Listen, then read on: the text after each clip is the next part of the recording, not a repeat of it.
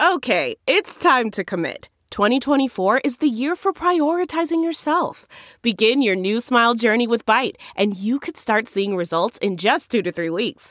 Just order your at home impression kit today for only $14.95 at Byte.com.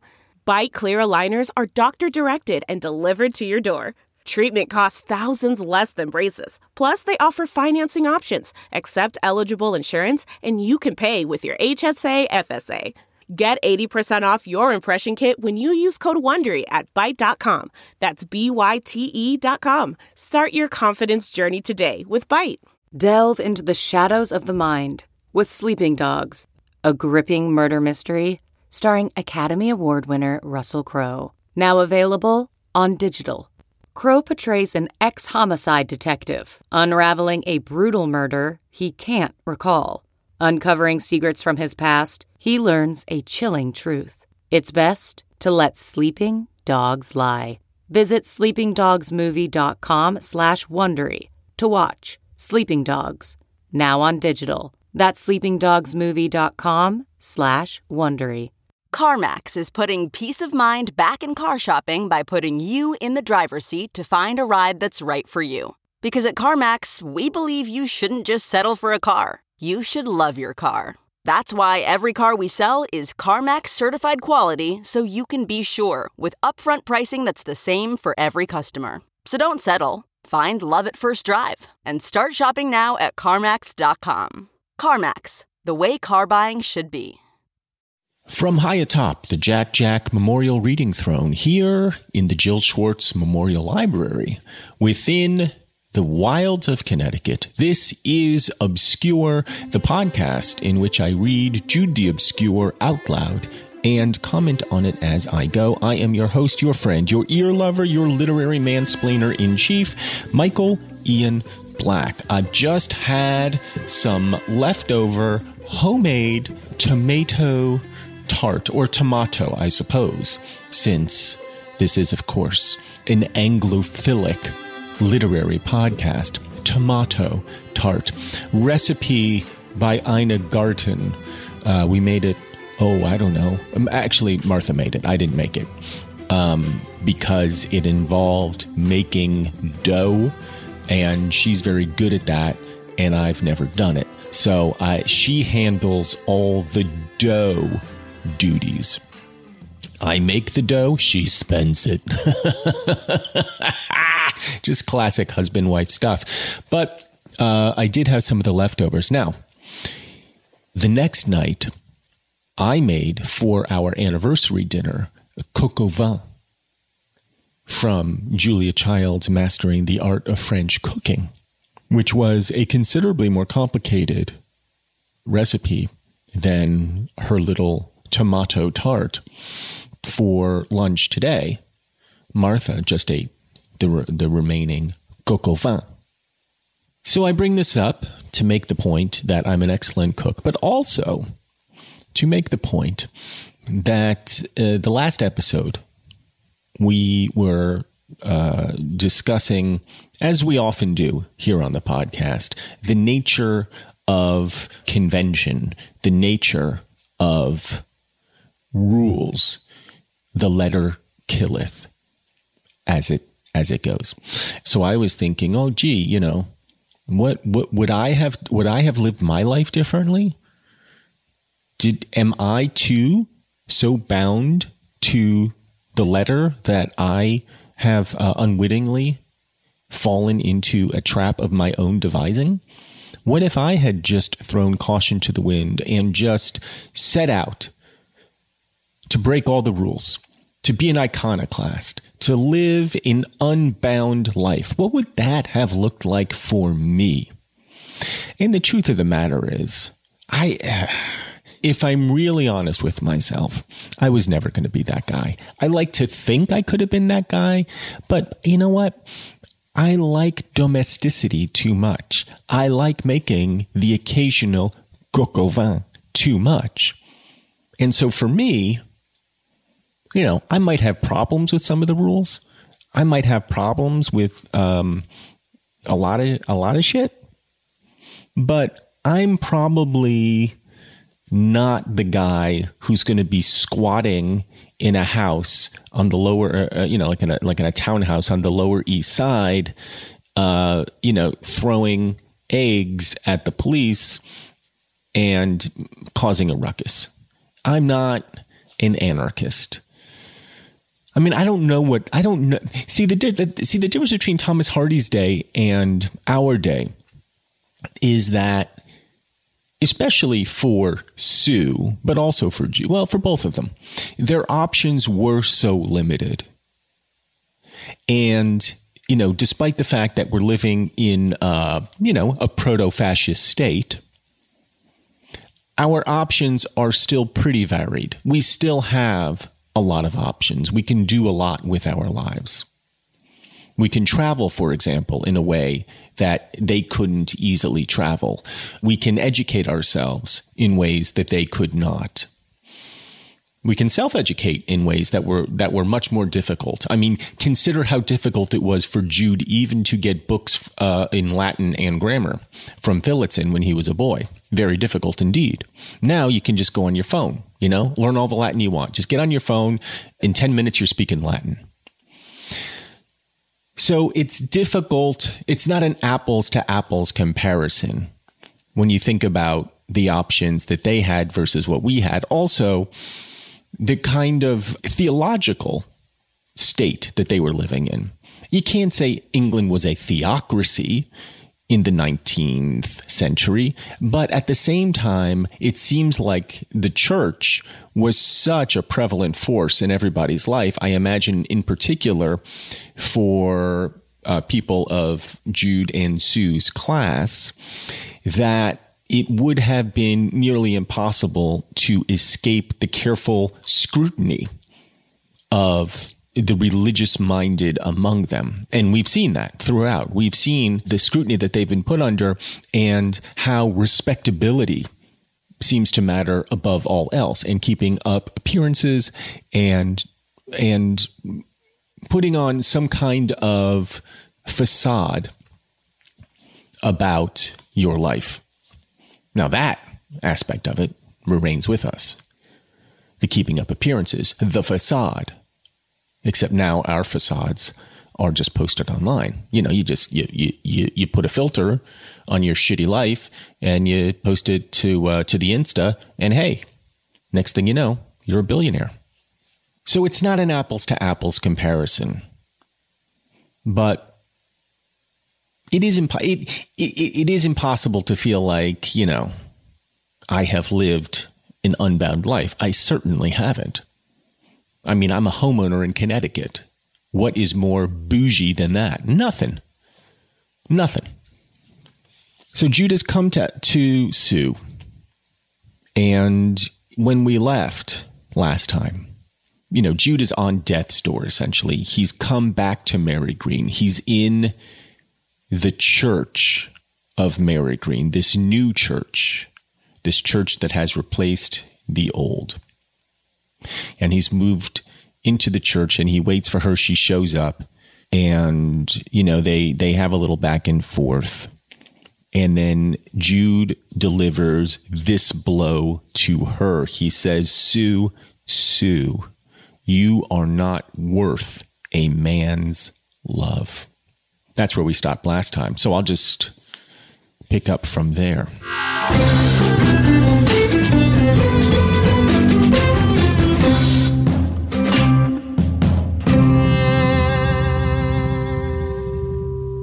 Her bosom began to go up and down. Now, I'll just stop myself because uh, I am a fan of any mention of the word bosom.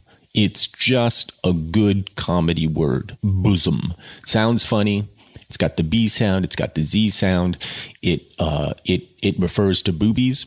Boobies are always going to be funny. So thank you, Tom Hardy, for starting us off with a laugh. Her bosom began to go up and down.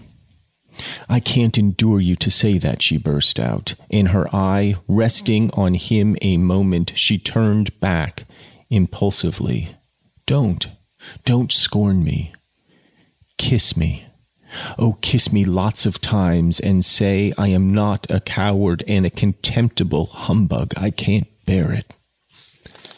She rushed up to him and with her mouth on his continued, I must tell you, oh, I must, my darling love, it has been only a church marriage, an apparent marriage, I mean. He suggested it at the very first.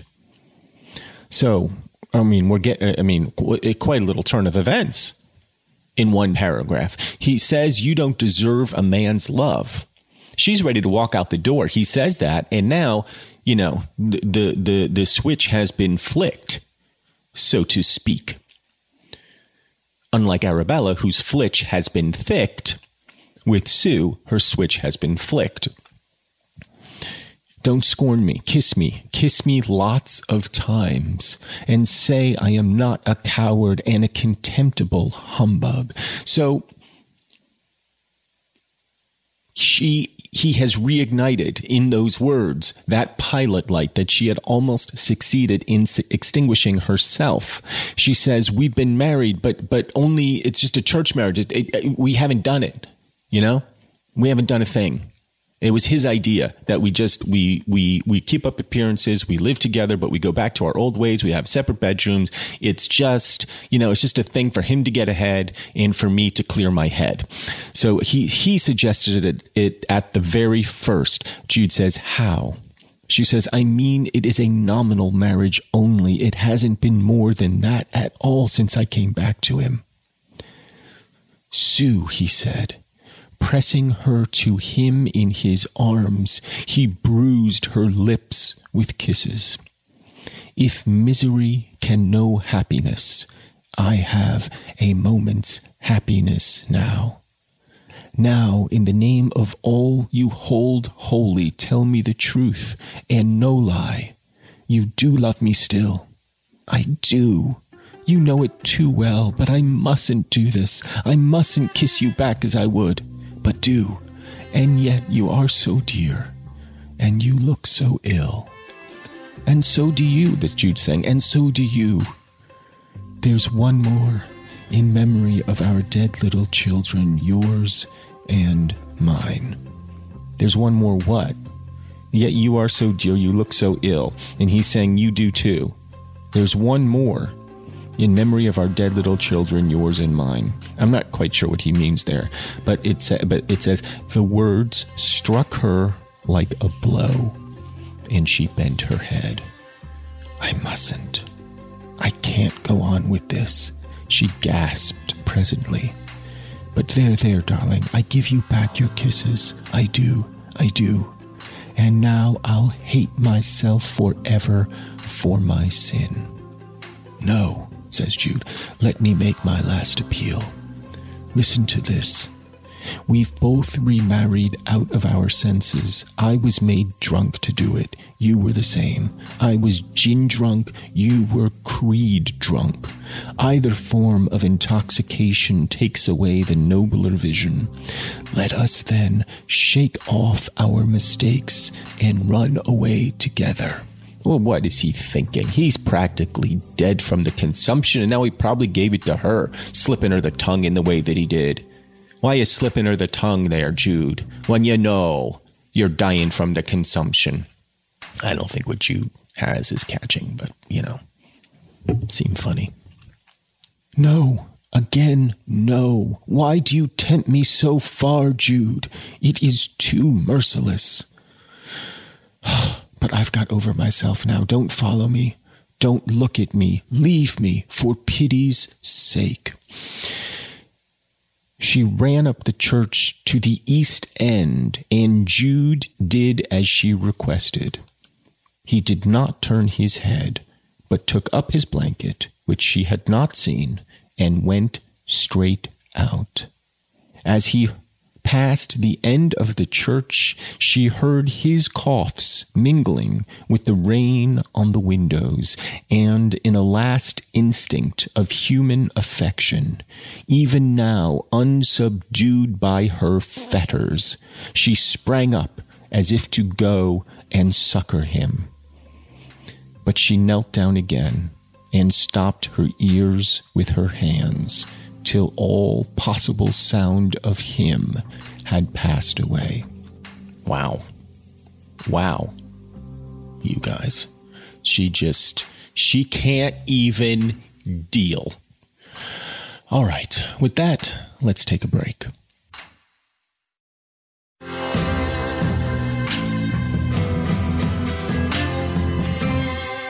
Dear listeners, we're back, and as you just heard, a tender moment between Sue and sickly Jude. And it seems like for Jude, this really was the best possible outcome. All he needed to know before putting that other foot in the grave is that Sue still loves him. That love, however flawed it may have been, has sustained him for lo these last 300 and something pages. It is that love above all other that he has craved, above even the love of God against whom he turned his back. Can we then say Sue is his God? Perhaps. I don't know. Does he worship her? Almost certainly. Almost certainly he does. And Sue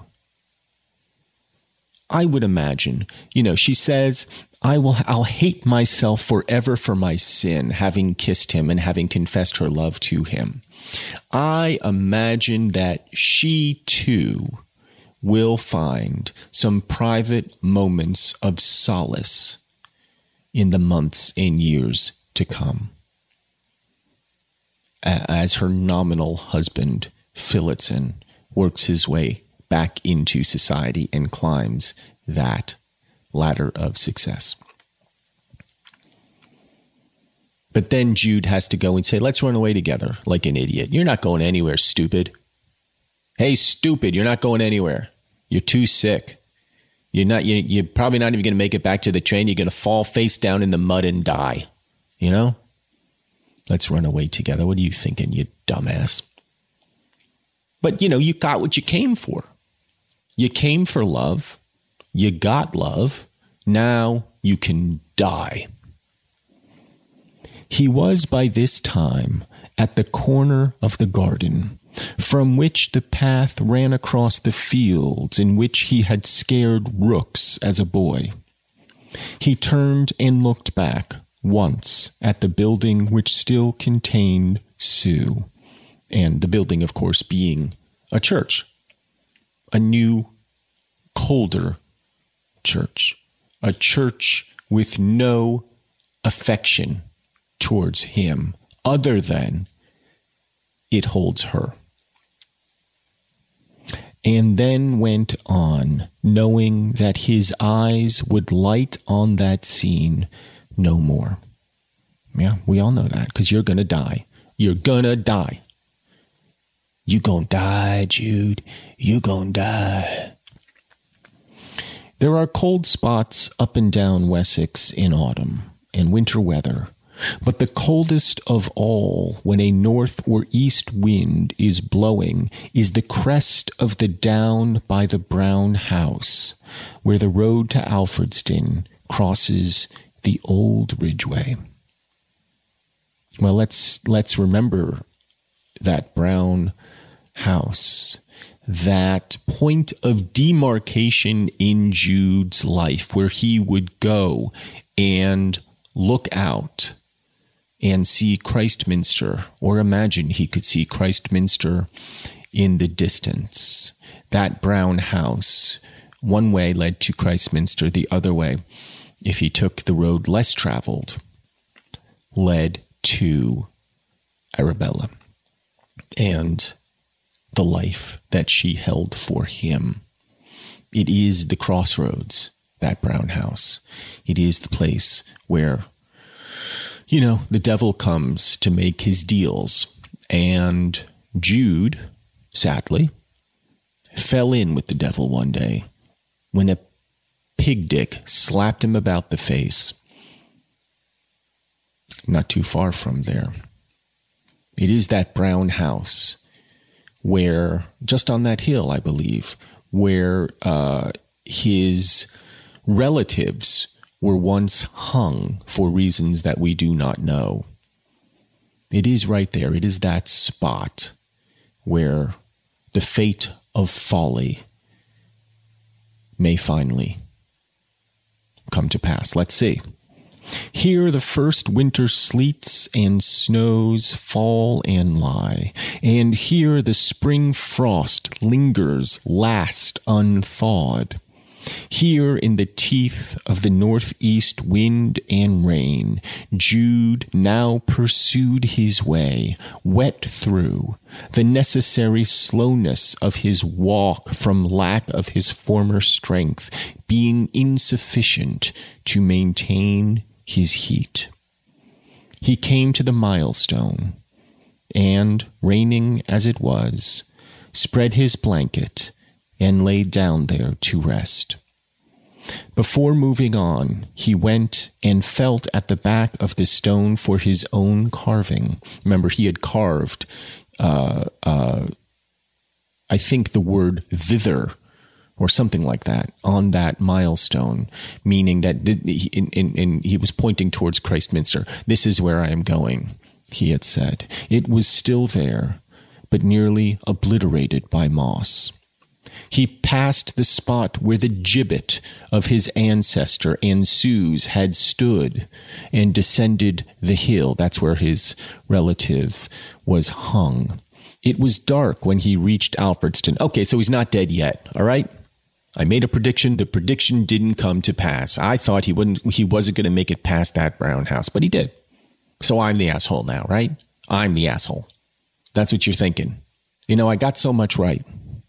But because I didn't predict the exact spot where Jude the Obscure would lay his bony frame and die, I'm the asshole. Okay, fine. Judge me accordingly.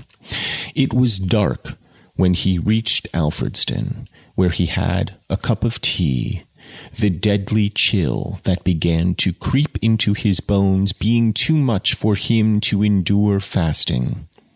To get home, he had to travel by a steam tramcar and two branches of railway, with much waiting at a junction. He did not reach Christminster till ten o'clock. End of chapter 8. This is a brief chapter. There's another chapter after that, fairly brief. And so I almost feel like, you know, I should stop because, you know, we're in episode 72 right now. I want to go, I want to make it to 75 and end it there because that just seems like a good number, a goodly number upon which to end. Um, but I'm I'm invested. I'll read a little bit more, just a little bit. Chapter nine. On the platform stood Arabella. She looked him up and down. You've been to see her? she asked. I have, said Jude, literally tottering with cold and lassitude. Well, now you'd best march along home. The water ran out of him as he went, and he was compelled to lean against the wall to support himself while coughing. We have done for yourself by this young man, said she. I don't know whether you know it. Of course I do. I meant to do for myself. What? To commit suicide? Certainly. Well, I'm blessed. Kill yourself for a woman. I mean, you know, it's a pretty casual conversation they're having about Jude's incipient death he's like, I'm eh, basically, you know, he'd been sitting at, at their house in Christminster and said to himself, by gall, I'm going to go see Sue one more time, even if it kills me. Or really, I'm going to go see Sue one more time, especially if it kills me. And yet, there was enough of the old Jude in him to suggest that they run away together once he saw her. Now, the question that comes to my mind is what if she had said yes? What if Sue had said, All right, you know what? You're right, Jude. Let's run away together. Would he have lived? Would his love for her have been strong enough to resuscitate his fading health? I like to think yes. I like to think yes. But knowing Hardy now, as I do, probably not. You know, she would have been like, all right. She would have told Phillotson, uh, you know, and then uh, she would have taken one step out of the house with Jude, and then he would have keeled over and died, and Phillotson would be like, fuck off, as they say in the popular HBO show, Succession. Fuck off. Fuck off. I don't watch Succession. I watched uh, the first, let's say, three, four episodes, something like that, and then the wife and I grew uh, wearied with it. Now I know I, apparently people are just falling in love with it all over again. I can't quite bring myself, I can't quite drag myself back to watching it. I mean, it you know all the performances terrific. I, you know I know it's terrific, etc., etc., etc., and yet uh, I don't care.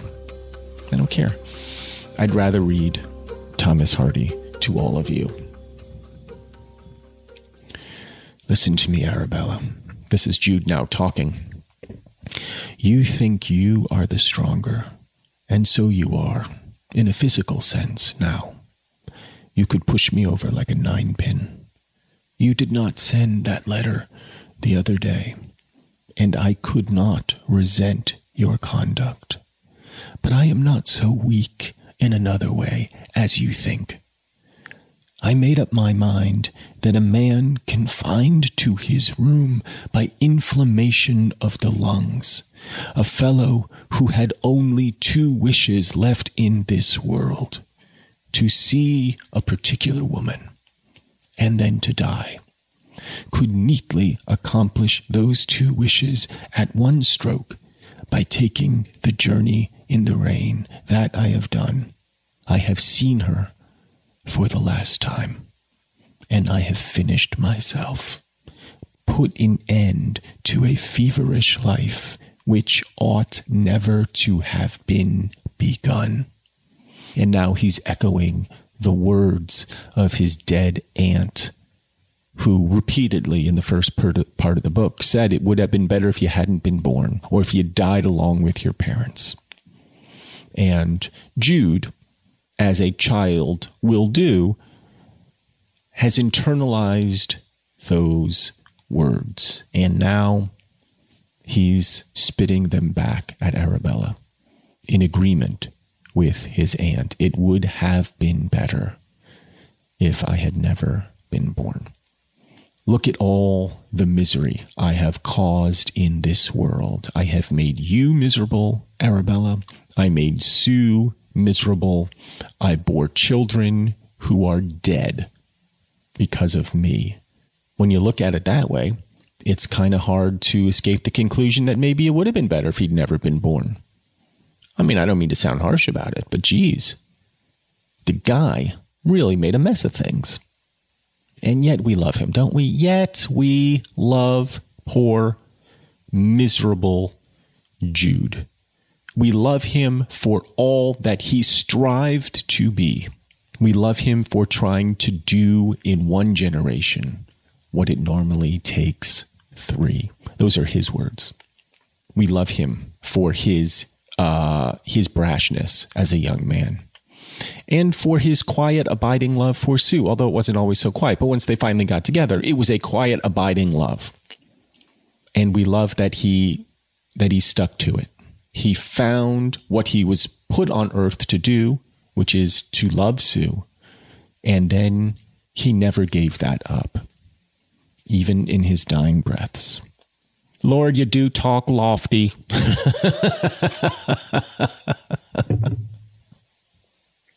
Lord, you do talk lofty, says Arabella. And yeah, he does to communicate with the spirits, you sometimes have to talk like a spirit, even if you are of the earth. And Arabella lets him know, you do talk lofty. Won't you have something warm to drink? So she's being affectionate here. She is being gentle in her way. No, thank you. Let's get home. And also, let's take another break.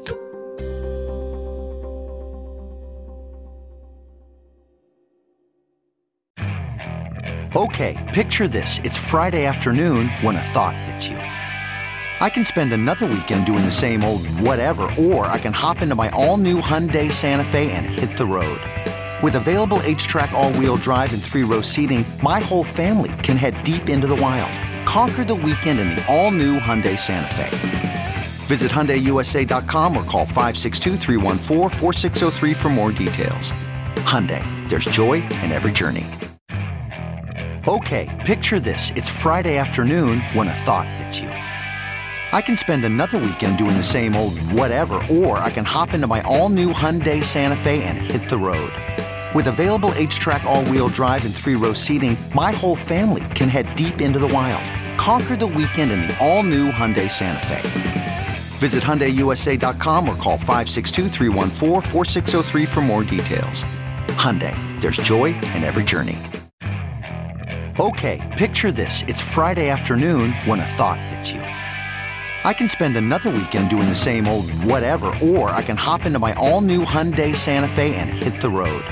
With available HTRAC all-wheel drive and three-row seating, my whole family can head deep into the wild. Conquer the weekend in the all-new Hyundai Santa Fe. Visit HyundaiUSA.com or call 562 for more details. Hyundai, there's joy in every journey.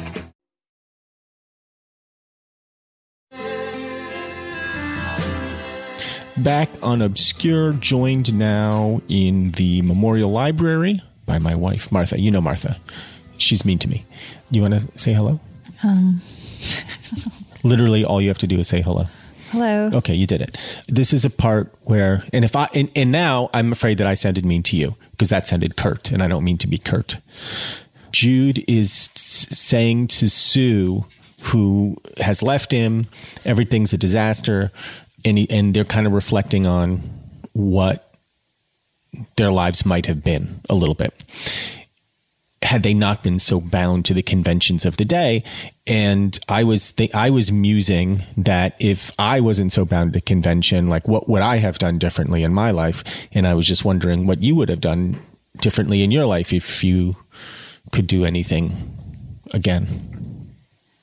Oh, I would have been less insecure and done something really like amazing. Well, what what would that be? Anything, whether it's being an expert expert on something, studying and being an expert on something, or but you do that. You but you are an expert. Traveling uh, far and wide. You did that, or not really. I don't know. Just being courageous enough to really go for something that you were interested in and really be good at it. So, do you feel like you you felt bound by certain uh, rules or perceptions of rules that held you back? Um, yes, per- perceptions of myself and what other people thought of me, and yes.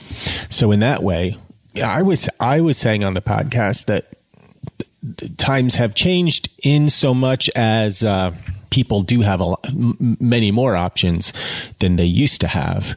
You can kind of do anything that you that you want to do without too much judgment and so it seemed to me like maybe the Victorian era and this era were a little bit apples and oranges, but you're saying maybe not. Maybe you felt some of the same pressures. Yeah, I don't think that's that different. I mean, obviously there's extremes, but um and maybe it's different for young people now. I have noticed uh, a change in you since I met you. I've molded you well. I feel like I've I've really um, shaped you into the person that I wanted you to be. Um, Really? Because you're always complaining about me and how I talk that to is, you. That is so not true. About how I talk to you and how I how I order you around. And, well, that's true. Um, I do complain about you ordering me around, but in fairness, I complain far less about you than you complain about me. You complain far less about me than I complain about you. Um, do you agree with that? Uh, I would agree with that. Okay, good because because because because my my great fear is that I end up looking like the asshole instead of you looking like the asshole, and I would much prefer that you look like the asshole. So if you complain about me more, that makes you look like the asshole. Because because because the listeners are on my side because I've been in their ears for the last seventy two episodes. Well, of course. Right. I mean, not that, not that it's a And- competition. And, you're the famous funny guy. That's right. And I'm not. So That's right. Why would they be on my side? That's exactly right. And again, it's not a competition, but if it were, I think I would be way out ahead. right I mean, now. like you got the dog lady to laugh at you, and then all of a sudden she's like, "Hey, yeah, I'll give you that dog." And to me, she gave me like the riot act. we're considering adopting a dog. That's what that's who the dog lady is. And we're going to go visit this dog tomorrow. And we'll see. We'll see. So one one of us has a gr- a much higher enthusiasm for adopting a dog than the other one. Well, now I'm getting cold feet. Oh. if you want to cancel, that would be great. I'm sure you think that. That would be awesome. but see, anything that's a little bit of a risk is scary. Right. Well, that's see now we're now we're getting right back to the topic, which Yeah. is, as you just said, going for it. And now I'm convincing my now you're making me think that I actually want this dog when I know that I don't. Um, well, then I'm not really making you think that. Well, you know, I feel bad. I feel bad because I don't really want a dog, but then I kind of feel like, oh, maybe I should want a dog. And then, you know, am I betraying? Am I betraying the memory of Jack Jack, who used to accompany me here in the Jill Schwartz Memorial Library? Um, I don't think you can betray a memory. I mean, he's not coming back, so You don't know that. I wish he was, but he's not. So Right. it's more a question of what does Oli want? Right. Oli is our other dog. Who's kind of sad. Oli has been a little bit morose since Jack Jack died. Um, now, you may say, well, maybe you're just reading into that. And I would say, yep, yep, maybe one of us is just reading into that. Um, yeah, I don't know. I can't. I'm not a dog whisperer. He's currently laying by my feet. Now, Oli is not normally allowed into the Jill Schwartz Memorial Library when because because he wants to get up on the couch and he's a big dog and he makes a mess of things. In fact, when I went to the grocery store this evening to buy ice cream because you made me the high school kid at at the cash registers as he was ringing up my the gallons of ice cream that I was embarrassedly buying. I almost asked you to buy me tampons too, and I was going to text you, and then I thought, oh my god, that would be so embarrassing for him to buy Why? gallons of ice cream and tampons. I, I would have. oh my god, you would have been like, they'd be like, oh, you got your period early. Is that why you're buying so much ice cream? Is that why you're buying ice cream? Ah, I thought that'd be funny. I mean, I guess it would have been, and I would have done it. That wouldn't have been a problem. So anyway, the the guy the the kid who was ringing me up said, "Oh, you must have pets because my sweater was covered in dog hair." And Oli hair. well, yeah. All right, one last question: If you had to do it again, would you have married later? Um, I don't think it's about marrying later. I might have had kids later. Oh, really? Um, and yeah, and kind of gotten more of a real career going 1st I kind of did it ass backwards. I didn't work, and then I went back to school, and then started doing something. Uh, yeah. I guess yeah. I mean, for women, I mean, I a feel a little bit of at a deficit, you know, having done that. Right. But um, no, I, I still have the same problems though of of insecurity. So I don't know that any of it really matters. Right. So I guess in the end, the most important Basically, thing, I wish that I was just a, a different person. a different person. In my head, like, oh, that cool lady that I worship, uh, like that's what I want to be. what cool lady is that though? Well, that cool lady that, that I always point out to you. Anyway, we don't need to name names, but But wait, I don't know what. I'll cool show you her picture later. All right. But she's got problems. Well, whoever that cool lady is that you're referring Well, to, I that she- doesn't matter to me. She's got the deep insecurity that you have too. She still has done a lot of cool stuff in her life. All right. I haven't really. What do you mean? Well, this is not. We don't need to go into this anyway. So what was what? How, how does the book? And I don't know. I'm not done. I'm not done. I, I mean, Jude is on death's door. That's all I know. He's going to die. Oh, what does he have? Like I, I don't know. They never specify, but I just call it consumption. That's tuberculosis, you know. Oh, I didn't know that. Yeah. I just call. I just uh, if That's if, what they used to call if- it. Yeah, if you're sick in the 19th century, you have consumption. That's that's just that's what everybody Yeah, has. there's a lot of things Nope. to have. Nope. That's you, you could have died of a cold. he, well, he's basically dying of a broken heart. Essentially, that's what yeah, he's dying I know. of. I remember that part. And Holy. and so yeah, he's going to die any minute now. And you know, on I, I, he's ref- he was having one last meeting with Sue. I thought I would have one last meeting with you before this podcast ends, and there we are. So what I've learned is that you wish you were a different person. Yeah. I do. No, no, Why not? no, because that's sad. I'm not saying I don't like myself. I'm just saying if I could do it over, I'd be a different person. Oh, Oli, stop it. See, this is why Oli's not allowed. He's he's snuffling into the microphone. All right, I'm going to end this. Okay. I love you. Love you too. That was sweet, wasn't it? We're sweet. You know what? We're a sw- we're, we're a sweet, cute, adorable older couple. We're we're those old people swinging on the porch swing, watching the joggers go by, and saying mean things about them as they go by. Okay, I'm going to read just a smidge more here before we say goodbye. We are with Jude and Arabella still.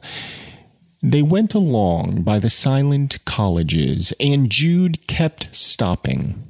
What are you looking at? Stupid fancies.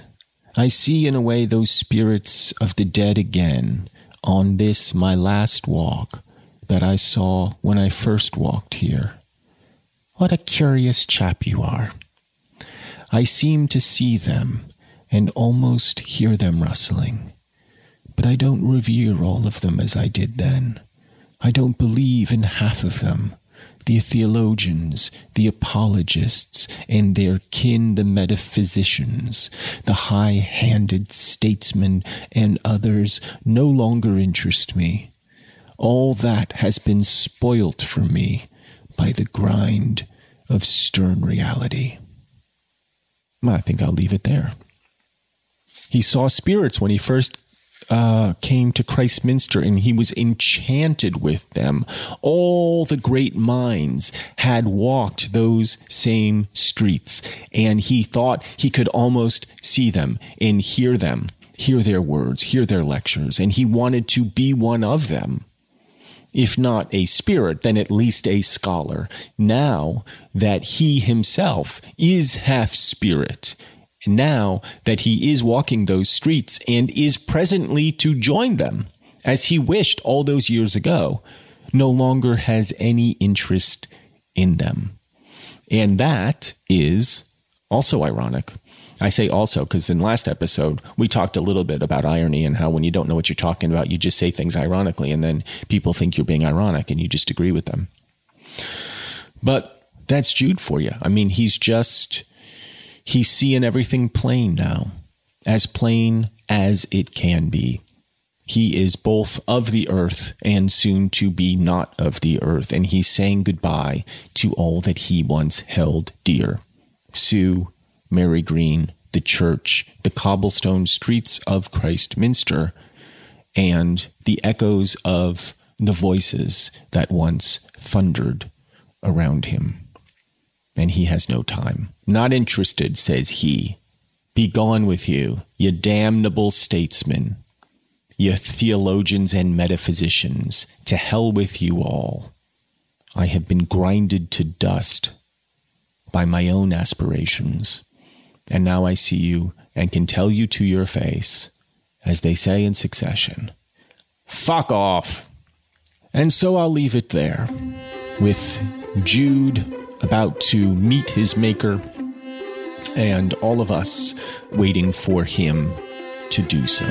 Will it be next episode? Perhaps, but we've only got a few episodes left, so surely within the next couple episodes, we're going to see the end of Jude and hear the last of his story. But until then, I wish you adieu.